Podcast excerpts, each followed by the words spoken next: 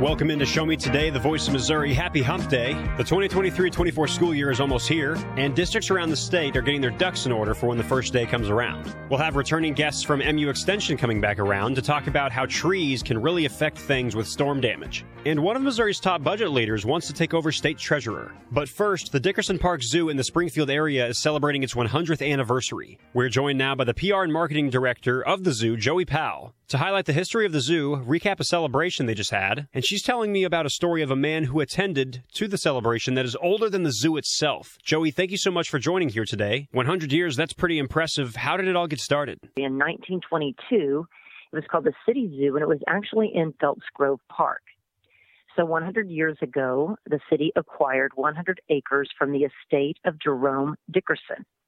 And so we have those 100 acres here on what is now the corner of I 44 and Highway 13. So that's some prime real estate. And uh, we are now 100 years ahead of and celebrating that milestone. So we have 100 acres, 50 of which are developed.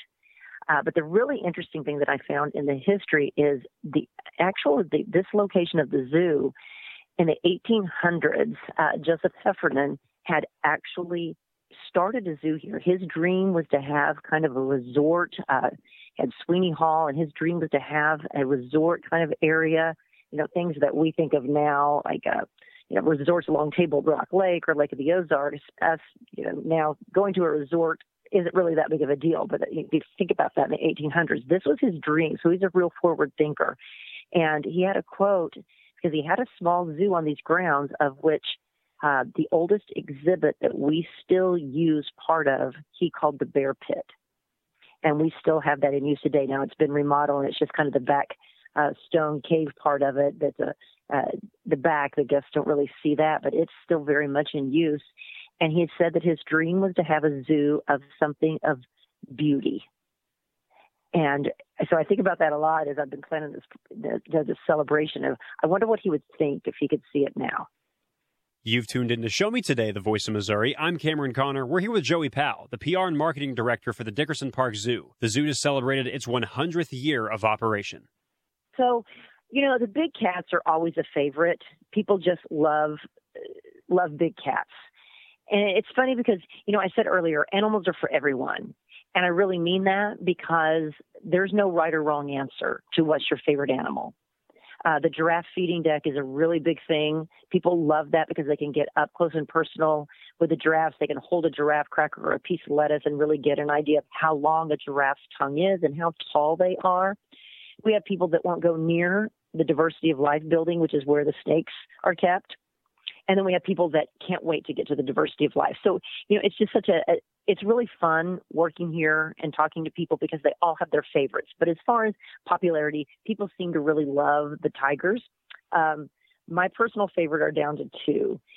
I love the kangaroos because they have the funniest expression on their faces to me at all times. They just they look at you like they're judging you, and like they just it, it's just this very funny, um, almost kind of pretentious expression on their face. But I also have to go into the big cat category. To me, tigers are the most perfect combination of beauty, power, and grace. And we have two of the most exquisite tigers. We actually have the number one uh, genetically diverse male within the Association of Zoos and Aquariums Network. And we have the fourth uh, genetically diverse female. So, in other words, we have like the homecoming king and the fourth runner up. and they are part of the species survival plan, and they're a breeding pair. And my hope is sometime during our 100th year, we get to announce that we have tiger cubs. Wouldn't that be something? That would be such be, a yeah, that'd be a magical thing to have happen there.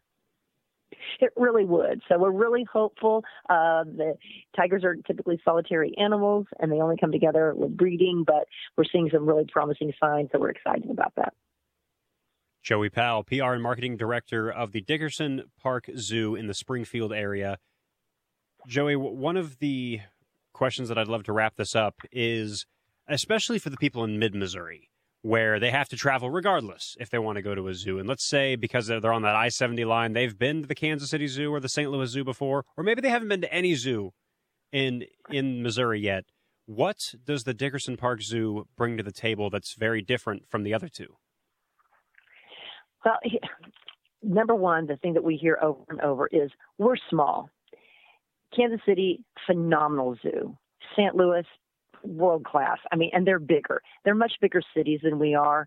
Uh, they have a, a bigger uh, revenue source. They're just much bigger zoos. What you get at Dickerson Park Zoo is you get a little bit closer uh, personal contact. And it's also what we hear is that you can easily get through Dickerson Park Zoo in an hour and a half to two hours. Now, you can spend all day if you really want to take your time and you know read all the signs and really learn about the animals. But especially for families families on vacation where they're trying to pack a lot in it's a really manageable zoo. You can easily do it in a morning or an afternoon and then have some time to go explore some of the other great things about springfield and the ozarks. Uh, we hear that a lot. People love that. Also and I, as i pointed out we're on 100 acres at the corner of I-44 and Highway 13. We're kind of still in the woods. So you're surrounded by the beauty of the Ozarks. It's not a flat walk. I like to tell people it's the most exotic 1.2 mile walk in all of Greene County. So it's just a really, uh, it's a really special place just because you are surrounded by the beauty of the Ozarks. You're surrounded by peacocks. Um, the peacocks kind of own the place. They're as much as our history as anything, anything else that celebrating this year. The peacocks have been around since the 50s, and we have people that just come. They want to see the peacocks, and when people talk about a lot of things about what they remember about the zoo, they remember the free roaming peacocks. One of the other things that I see on your website that I think is very, very unique, and may, maybe other zoos offer it, but I don't know if I haven't seen it on their website or whatever. You guys have these close encounter things that you offer called animal rendezvous where you can basically pick an animal of your choice and basically interact with them. What what about that process? Can you tell me a little bit about that? Yes, now that is something that is limited to our Friends of the Zoo members. It's a benefit of becoming a Friend of the Zoo member, and it's just an additional. Uh, that's where we, our support comes. You know, anybody that comes to visit the zoo, they help. They're helping with our conservation efforts and just obviously helping feed, keep you know 400 mouths fed. Uh, but our Friends of the Zoo membership, that's a really incredible program where you have free visits for a year. And then there's a certain level of those memberships where you can have a behind the scenes encounter. And you can find out about that and about becoming a member at dickersonparkzoo.org. But it is pretty cool because you get to go, like I said, behind the scenes. Uh, you might get to have, uh, it could be with a tiger or an elephant. We've got different encounters depending on the membership level. And you get to meet a zookeeper. You get to have some really great photo uh, opportunities and just really see something that the public does not get the chance to see and get an experience of really meeting the zookeeper and finding out how knowledgeable they are and how dedicated they are to the work that they do. So those are really special. They're great gifts too. PR and marketing director Joey Powell, we've been talking about the 100th anniversary of the Dickerson Park Zoo that just happened to be celebrated this year. Once again, congratulations on the 100th anniversary, Joey, and thank you very much for joining us on Show Me Today, the voice of Missouri. Thank you. Great to talk to you. And for anyone who tuned in late or they want to share this interview, make sure to search Show Me Today wherever you get your podcasts. Discover the fascinating world of nature right here in Missouri with Discover Nature Notes. Today, let's jump into the weird world of spittlebugs. You'll never look at bugs the same way again. Spittlebugs literally grow in a protective bubble. You may see these bubbles that look like spit on plants this time of year. The spittlebug nymph finds protection from the weather and predators while feeding and growing inside the bubbles. Adult spittlebugs are high jump champions in nature, leaping more than 100 times their length in height. By comparison, that would be like you or me jumping over the Gateway Arch in St. Louis. The acceleration used for jumping is a force more than 400 times the force of gravity. So when you see the bubbles, just rest assured you're witnessing the growth of nature's high jumper, the spittlebug. Discover more with Missouri Department of Conservation at discovernaturenotes.com. My therapist had told me that I needed to go to AA meetings, but I wasn't sure whether I wanted to go because I didn't want to be an alcoholic. That was not what I wanted to grow up and be. I didn't want to go to AA, but I did, and it wasn't what I expected by any means. It was friendly. I could feel it. I mean, I could feel the happiness. It's really great. Visit AA.org for more information and download the Meeting Guide app to find a meeting near you. If a baby is giggling in the back seat, they're probably happy. If a baby is crying in the back seat, they're probably hungry. But if a baby is sleeping in the back seat, will you remember they're even there? When you're distracted, stressed, or not usually the one who drives them, the chances of forgetting them in the back seat are much higher. It can happen to anyone. Parked cars get hot fast and can be deadly. So get in the habit of checking the back seat when you leave. A message from NHTSA and the Ad Council. Do you worry about how much someone drinks? Do you feel angry or depressed most of the time? Do you feel neglected or unloved? Do you feel that if the drinker loved you, she or he would stop drinking? If you answered yes to any of these questions, you are not alone. Not everyone trapped by alcohol is an alcoholic. Families and friends are suffering too. Al Anon and Alateen can help. Call 1 866 200 0223 or visit alanon.org slash help. The United States Deputy Sheriff's Association is a national nonprofit and the largest non governmental provider of services to law enforcement. The USDSA assists city, county, state, and federal agencies with free safety equipment donations and officer survival training, along with cash donations to families of law enforcement officers who perish in the line of duty, college scholarships for the children of law enforcement, a citizen awareness program, and more. For more information on the USDSA and how you can help, visit usdeputy.org. Welcome back to Show Me Today, the voice of Missouri. I'm Cameron Connor. The 2023 24 school year is almost here. Districts are getting their ducks in order for when the first day of school comes around. Paul Katnick with the Office of Educator Quality at the Missouri Department of Elementary and Secondary Education is here with Anthony Morabith to get an overview of the state's teacher workforce numbers and what it looks like compared to previous years. A lot of it looks the same. Uh, I would say that we've been really tracking workforce data for um, a number of years now. Uh, we typically provide an update to our State Board of Education every year on what that looks like. And so we get a lot of trend data, and that shows us, you know, across time where things have moved. One of the areas that we pay a lot of attention to is enrollment.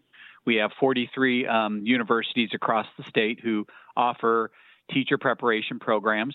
Uh, to candidates, and we track those numbers of enrollment, folks who are enrolled in those programs, but also people who complete those programs. We have a good decade's worth of data that shows um, this uh, decline for a number of years, um, kind of bottoming out.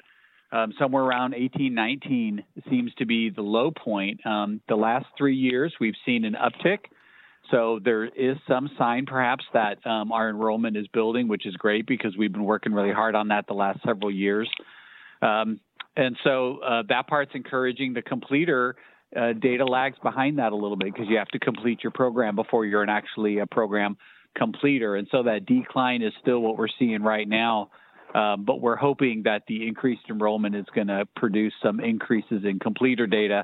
We'll be running again everything this fall, um, and we'll be able to check that. Uh, but it works kind of like dominoes after that. After you get them enrolled in a program and then they complete the program, we then look at certificates issued, and of course that um, that's a little bit farther down the chain, and so we still see some declining uh, numbers there yet, but we're hoping that'll turn around uh, once that enrollment makes it through their programs. We also look at hiring rates for our school districts. Um, this uh, past year, uh, we actually jumped 2%. It's the highest we've seen in six years at 11.9%. Um, the comparison I give folks is that the national average among all states is around 8%. Missouri sits at 11.9. So um, well over three percentage points higher than the national average. And then there's a lot of um, other school systems around the you know the globe that we hear a lot about Finland and Singapore and uh, Canada. You know where these are high performing systems. Um, their hiring rate is somewhere around 4%, and we're triple that. And so the stability of a workforce is really important. And that's what we're hoping to do is build the enrollment on the front side of it, reduce demand, on the backside of it and get some stability and bring those percentages down to align more with the national average and, and some of those other countries. So there's that's another percentage that we look at there too is retention rates. Uh, right now we we lose too many of our early career teachers. Um, you know, within one to three years, we've lost a good half of the folks who started as a cohort of new teachers, and we need to build um, you know, build those retention rates up. And that's what I, I mean about uh, reducing demand on the demand side. So we've got one area of a little bit of optimism. We think enrollment is on the increase. And of course, we've been working hard the last year or two investing some of the relief funds that have been available in recruitment or retention grants and grow your own programs. We've, we've uh, drastically increased the number of grow your own programs. Those are programs offered by like um, school districts who you know, work with high school students, you know, who would be interested in being a teacher and support them all the way through the prep process. And then uh, a large percentage of them end up coming back teaching for that same school district. That's why they call it Grow Your Own. Uh, we've jumped the percentage of uh, districts in our state from somewhere around 20% to up over 80% who have some type of program. We just think all of those efforts are going to contribute to uh, stabilizing supply and demand a little bit and getting us back to a point where you know we have plenty of teachers for all our classrooms. So what possibly could DESE uh, do to sort of and you kind of previously mm-hmm. previously sort of alluded to this. What could sort of DESE do, um, like up the pay, increase benefit incentivization, things like that? I assume. Yes, and yes, exactly. Those are a couple of areas. We went into the research and and looked and said, well, what kinds of things increase teacher retention. And we came up with a good dozen of them that are options of things that you can do. One obvious one that people would understand, I think, is you know your mentor program for brand new teachers. What kind of support do you give brand new teachers new to the profession in years one and two?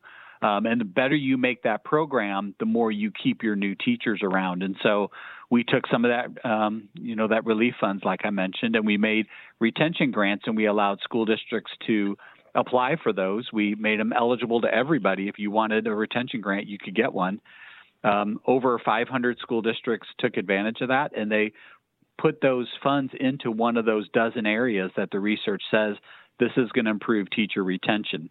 And one of the things that we did that I think is going to pay off for us is we included in that a four phase evaluation study of exactly what folks chose to do, how the implementation has gone, and now in phase three, we're studying the effectiveness of those. And what we want to be able to hold up at some point is what are those strategies that worked the best in terms of recruitment and retention that our school districts did.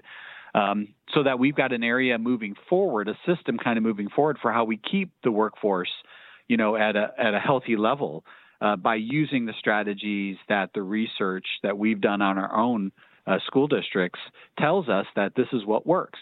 You know, uh, sometimes we get uh, involved in implementing strategies that we think work, and maybe we think that because it would have worked for us when we were ending the profession, but you know, we're recruiting a much different generation of new teachers now, and we need to know what works for them. And that's what's important about that evaluation part of this and studying that. Um, but like I said, over 500 school districts did take advantage of grant funds and put in some strategies around teacher retention. And so we think that's going to help improve, improve the retention rates as those kick in. Paul Katnick joins us on Show Me today, the voice of Missouri. He's with the Office of Educator Quality at the Missouri Department of Elementary and Secondary Education, or DESE for short. I'm curious in regards to what you were mentioning and uh, teacher pay and increasing the benefit incentivization for um, remaining, or uh, rather, keeping retention rates or improving retention rates. Um, with regard to funding from the state legislature, are you hoping that? Uh, I know a lot of this was through the pandemic related funding and things like that. What about for the future? Are you hoping that lawmakers could possibly try and up some of uh, the money that they appropriate for education in the future for teachers? Yeah, they actually have. We've um, we've got two programs that are now in place. They're in their second year. One is our Career Ladder program this is additional compensation for teachers for some additional responsibilities or duties that they're going to do.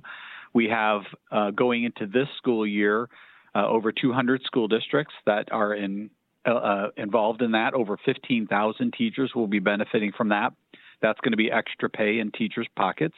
And there's also a teacher baseline salary grant program that's now in its second year. And this program guarantees that all teachers earn $38,000 or more um, that's a pretty big jump when when you consider the fact that in statute the minimum requirement is down at 25,000. And so bringing all those teachers who are somewhere between 25 and 38 up to 38,000 does a lot as well. And so with the two programs working together, you're benefiting new teachers to the profession with the one program, and then you're benefiting other more veteran teachers with the other program because Career Ladder pays more to teachers who have been in education longer. So those are two really good examples of things that we've done around pay. The other one is um, some appropriations that came through this past legislative session around grow your own programs, some state funding now that can replace that relief funding. When that goes away, we've got some money now to continue to support school districts, especially those who are being really successful at getting people uh, into programs and getting them prepared and getting them back out into the workforce. So, very encouraged by the fact all the support that we've gotten. Our state board of education has been super active in that.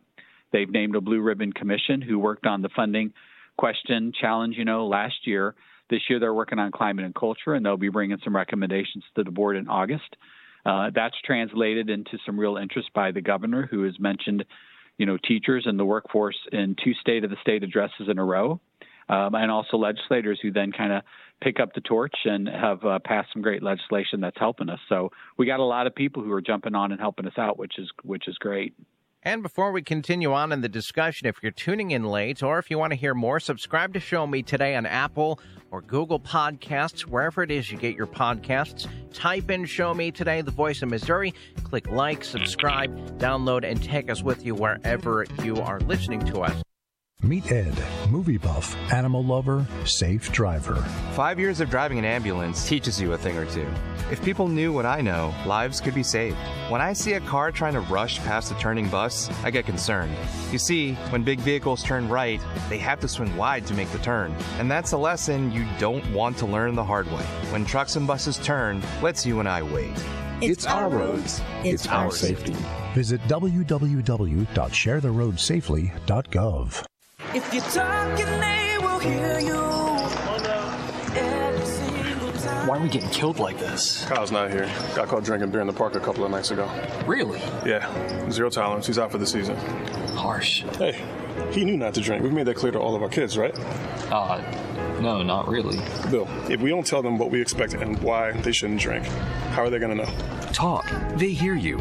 For more information, visit underagedrinking.samhsa.gov. You try. All the talks we've had over the years, including what you've told me about not using alcohol and other drugs, they stick with me. And believe it or not, they really do make a difference, especially at times that matter most. Hey, want a drink? No thanks, I'm good. So thank you, Dad, for talking and preparing me for what's ahead. Thank you for talking. For more information about talking with your kids about underage use of alcohol and other drugs, visit underagedrinking.samhsa.gov. Hi, it's Tori DeVito. In every family, small conversations can make a big impact, like when my dad shared his experiences as an alcoholic. Your honesty about that part of your life gave me a sense of integrity that I wanted to uphold in my own life. I wanted you to know from someone who's been in recovery more than 30 years now that hard work is what creates success, not alcohol or other drugs. I said it a lot, and I'm glad you took it to heart. Talk, they hear you. For more information, visit underagedrinking.samhsa.gov. When it comes to vaping, the truth can get clouded. So let's make it clear. Vaping is not safe for kids, teens, or young adults. It's just not. Because vaping can put microscopic particles into your lungs. And dangerous things like metals and volatile organic compounds into your body. And nicotine, the same highly addictive substance found in regular cigarettes. Nicotine can harm a person's brain development through their mid 20s, affecting learning, memory, attention, and impulse control, and priming the brain for other addictions. Vaping products also come in kid friendly flavors that can make them appealing to youth. And many kids also use other drugs, like marijuana, in vaping devices. With appealing flavors, high nicotine levels, and lots of promotion on social media, many kids think vaping is harmless, but it's not. So talk to your kids about the risks of vaping, because when you talk, they hear you. For more information, visit underagedrinking.samhsa.gov. Email from school about the incident today. Scary. Tell me about it. Did you have any idea that was going on? None. I mean, you saw Derek at the game last night, too. Did you have a clue? No, but you know, teachers like me, parents, we don't always know as much as you guys do. Kids hear first about what's going on with other kids. Half the time, it's rumors. It can be hard to tell sometimes, but if you're ever concerned about a friend who's having trouble with alcohol, prescription drugs, bullying, violence, anything, you need to tell an adult. Mom or me, a teacher, coach, school counselor, someone you know and trust. Dad, no kid is gonna tell an adult about that kind of stuff. I get it, but if we don't know, we can't help. Speaking up about a problem, that's what helping a friend is all about. For more information, visit underagedrinking.samhsa.gov. This is Show Me Today, the voice of Missouri. I'm Bill Pollock. You can download this or any segments of our program uh, as a podcast. Go to Apple and search Show Me Today. Well, we've had drought, hot weather, and then we've had crazy storms that have blown through and have damaged our trees. And to help with that is Kelly McGowan from MU Extension. She's a field specialist.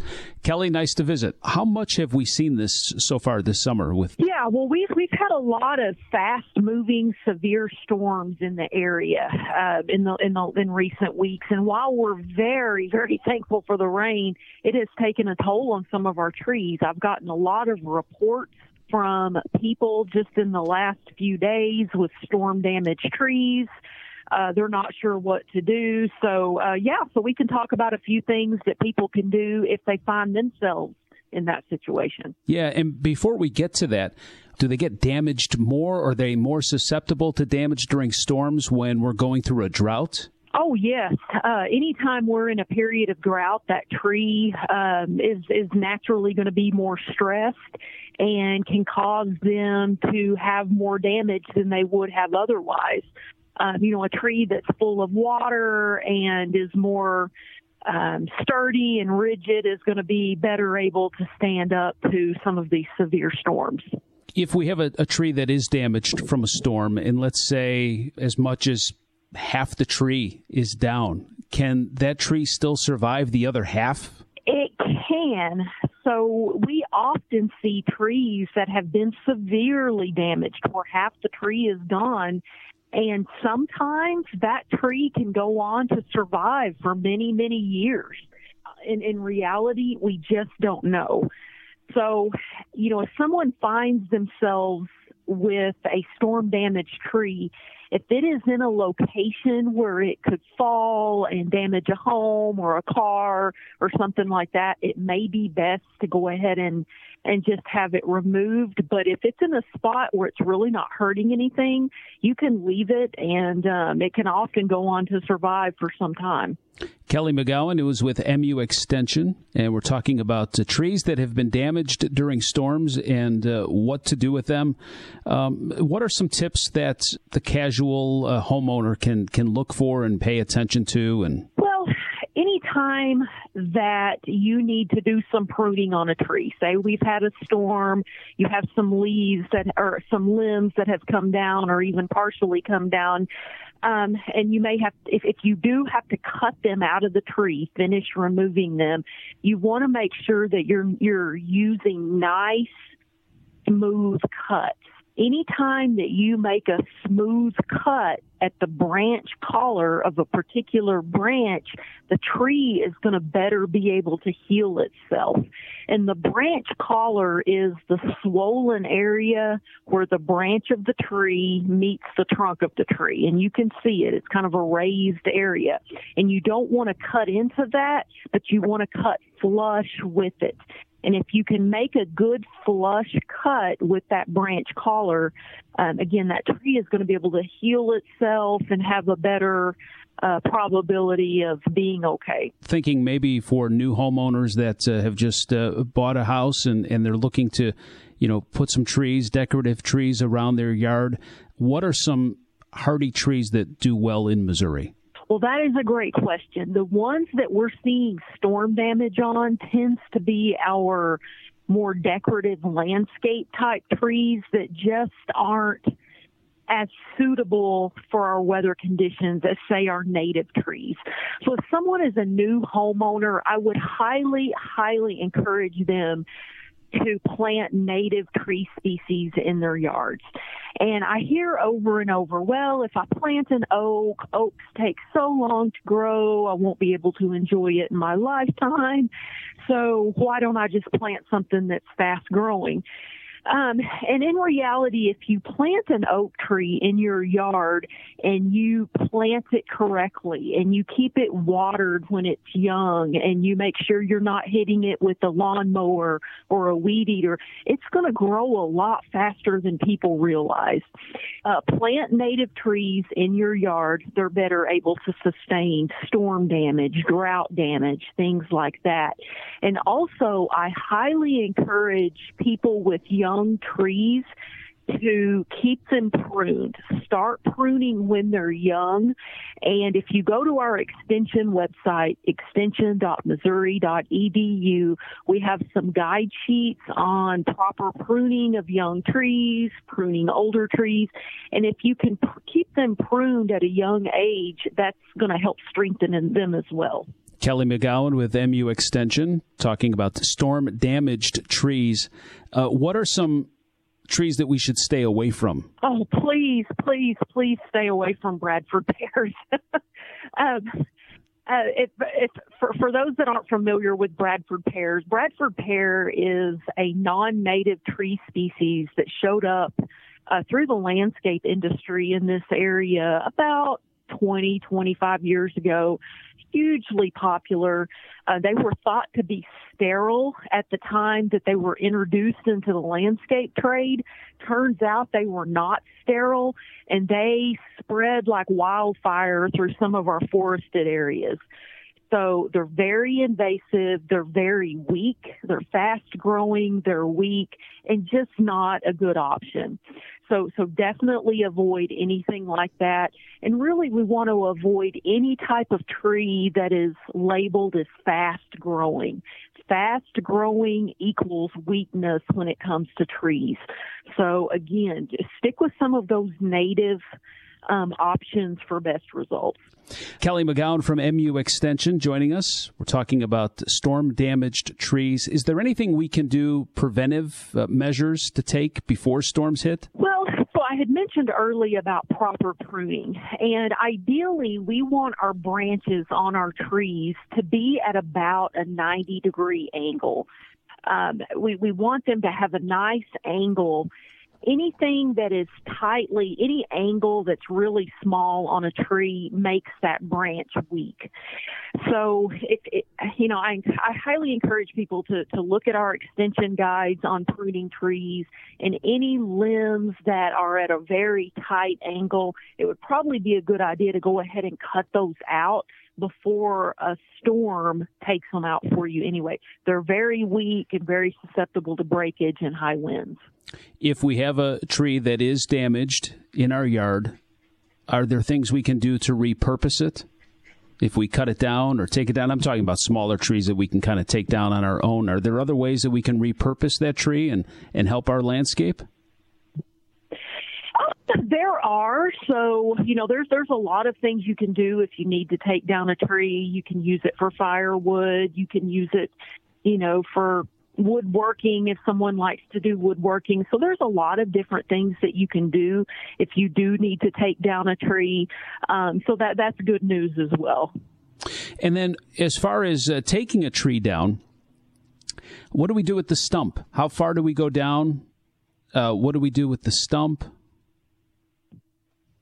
Well, you know, when when it comes to a stump after a tree has been taken down, you can rent a stump grinder and grind it out yourself. It's kind of a big job. There are companies that you can hire to grind stumps as well. I've hired them before. They come out, they grind the stump, they clean up, and it's pretty easy, pretty affordable. Um, you can also buy a chemical type substance that you put on a stump to make it rot out faster and you usually have to drill holes in the stump, pour this substance in, and then um, it will eventually rot that stump out. And it does take a while for that to happen. Um, so, so keep that in mind.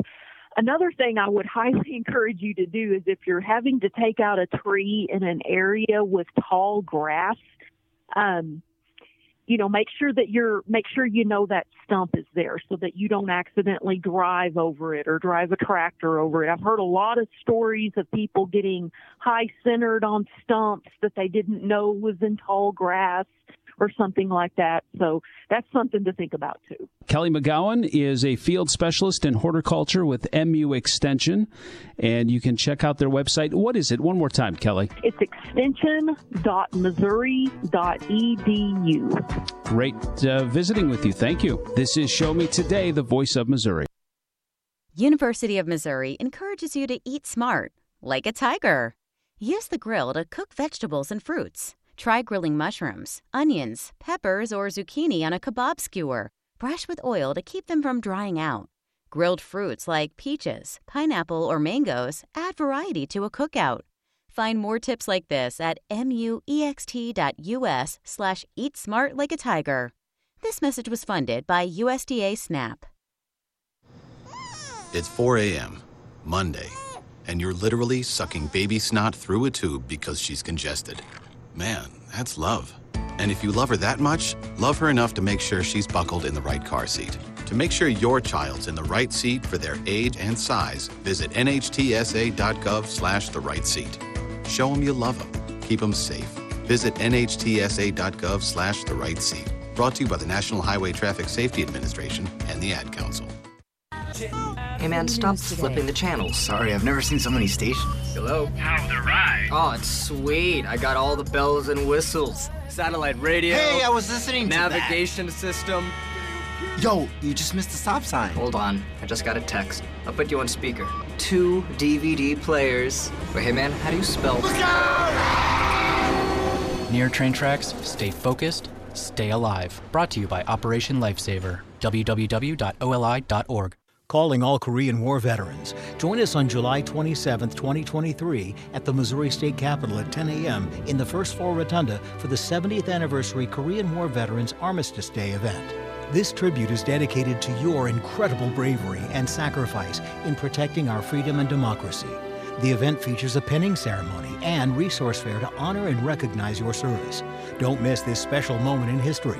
Register online at veteranbenefits.mo.gov to join us. Do you worry about how much someone drinks? Do you feel angry or depressed most of the time?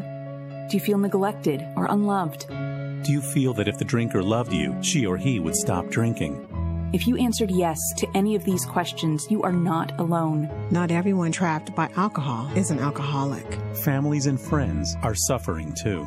Al Anon and Alateen can help. Call 1-866-200-0223 or visit alanon.org slash help. The United States Deputy Sheriff's Association is a national nonprofit and the largest non governmental provider of services to law enforcement. The USDSA assists city, county, state, and federal agencies with free safety equipment donations and officer survival training, along with cash donations to families of law enforcement officers who perish in the line of duty, college scholarships for the children of law enforcement, a citizen awareness program, and more. For more information on the USDSA and how you can help, visit usdeputy.org. You've tuned in to Show Me Today, the voice of Missouri. I'm Cameron Connor. If you've missed any of today's show or you want to share it, just search Show Me Today wherever you get your podcast. That could be Apple, Spotify, whatever you use. And one of Missouri's top budget leaders wants to take over as state treasurer. Alisa Nelson talks to Missouri House Budget Committee Chairman Cody Smith of Carthage about his run for the statewide office.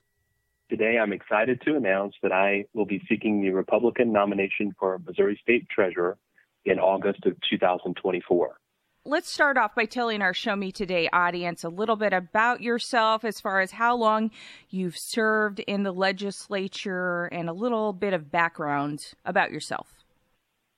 Sure, thank you. I live in Carthage, Missouri with my family, my wife Jana and our son Charlie. I've been a realtor for over 15 years and I've owned a small business that operates in healthcare facilities for almost 10 years. And when my wife and I had our son in 2013, that really brought a lot of things into focus for me. I grew really frustrated with dealing with government red tape and too much taxation when it came to trying to build my business to provide for my family. So in 2016, I decided to get involved and I ran for state representative and won that race. and went to Jefferson City and immediately engaged in fiscal policy, budgetary policy, and found a real passion for it and have come to understand that government is never more disruptive or intrusive than when it reaches into your wallet and takes your hard earned money and then turns around and, and spends that money. So the appropriations process, the budget process, uh, is is really what I think is most important. And I was named House Budget Chairman at the end of my first term, and I just concluded my fifth legislative session as House Budget Chairman. It's given me a tremendous opportunity to impact fiscal policy. And I've had success cutting taxes, eliminating public debt, and balancing the state budget. And I'd like to take that experience onto the Treasurer's office now. So, uh, explain why you've decided that you want to run for state treasurer now, as opposed to maybe going to the Senate and looking at becoming appropriations chair over there someday or some other office. I think the duties of the state treasurer are a good fit for me given my experience and background. Um, I'm passionate about returning taxpayer dollars to hard work, hardworking Missourians. It's their money ultimately, and they, they should get it back. The Treasurer's Unclaimed Property Program offers the opportunity to do that and has other roles that would allow me the opportunity to work on fiscal policy and ultimately strive to make government most efficient and save taxpayer taxpayers money uh, additionally, there's a, a, really neat program in the state treasurer's office that we created by statute in 2021 called the Empowerment Scholarships Account Program.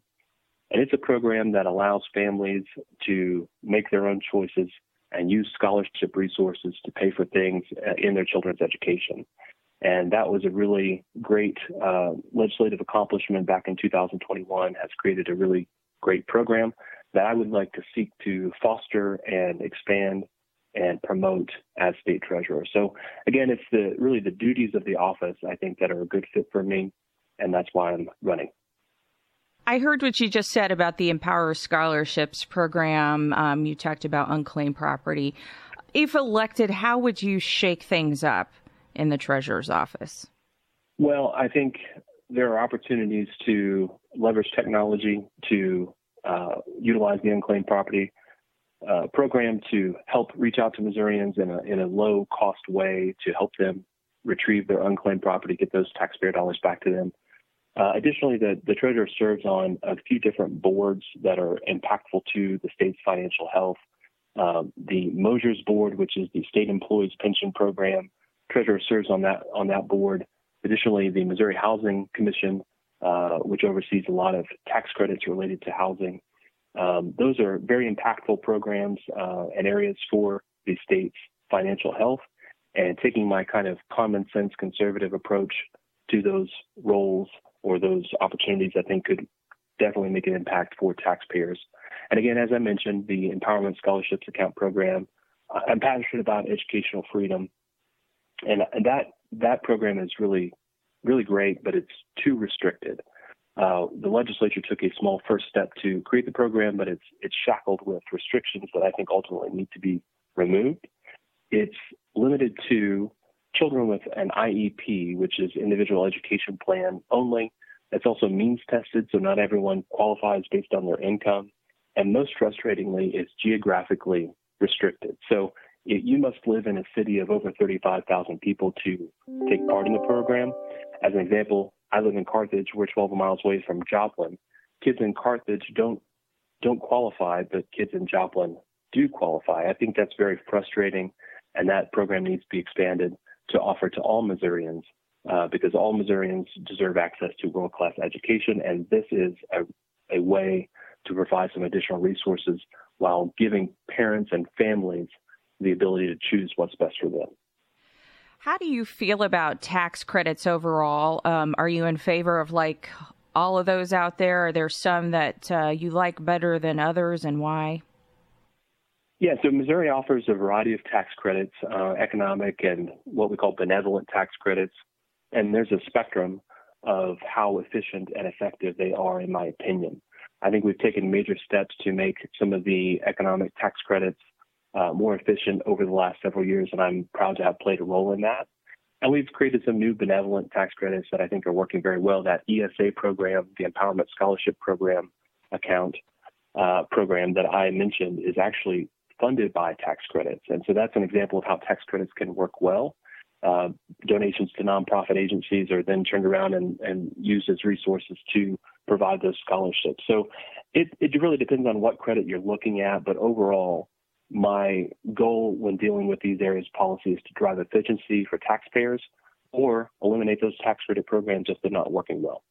Do you like like the low income housing tax credits that get the developers involved? I think those play a role in housing development. There, I've seen those projects be quite successful across the state. That program specifically has um, taken a lot of flack over the years for lack of efficiencies, and we actually turned that program off for a few years to kind of level set and try to build in some efficiencies there. Um, Treasurer Fitzpatrick, who is now our state auditor, Scott Fitzpatrick, did a lot of really great work as he worked on the Housing Commission board at, in his role as state treasurer to implement some new policies that really drive efficiencies with that program.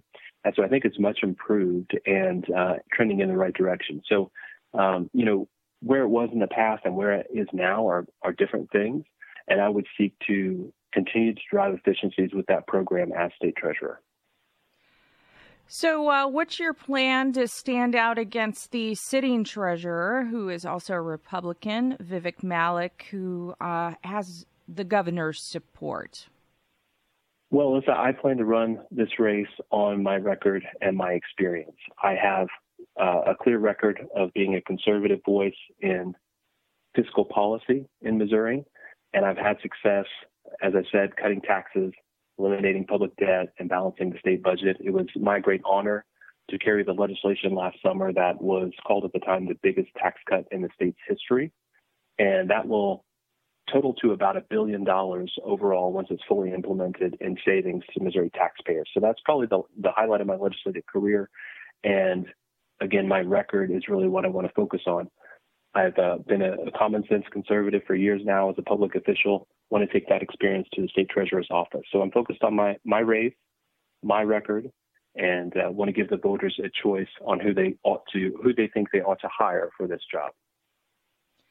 Tell me about the greatest lesson you've learned and, and advice you've been given as the House Budget Committee chair.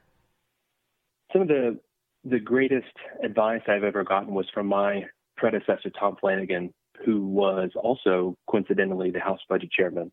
He told me once that there is nothing new in Jefferson City. And what he meant by that is that if you are dealing with an issue, it's the issue of the day, whatever that case may be, chances are that that has come around in Jefferson City and been discussed, considered, and maybe addressed or not in years past. And if you do a little digging and a little a bit of research and seek to understand some of those issues on a deeper level, you'll understand that those are often perennial or things that come up from time to time. And that's really given me a sense of context with these things and helped um, give me a sense of, um, I, I, would say, almost peace when it comes to dealing with some of these things that feel super urgent in the moment.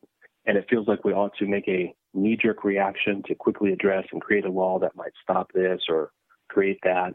But to take our time, think it through, be careful as legislators, because these issues come and go and the world keeps turning. So that was really the best advice that I've gotten.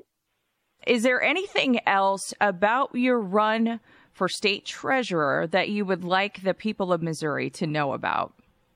Yeah, I, I look forward to getting out across the state over the course of the next year and talking to voters and telling them why I think I'm qualified for the job and highlighting my experience in the in the role that you mentioned as House Budget Chairman and my record that is conservative and um, you know I'm a proponent of educational freedom, economic freedom.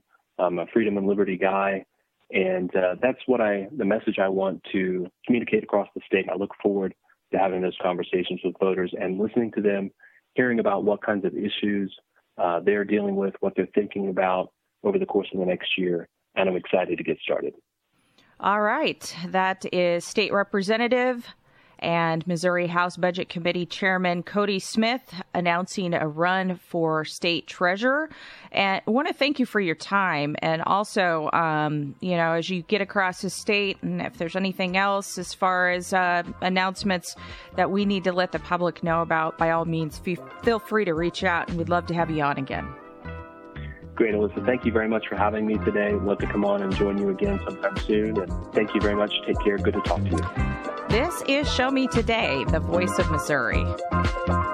Show me today.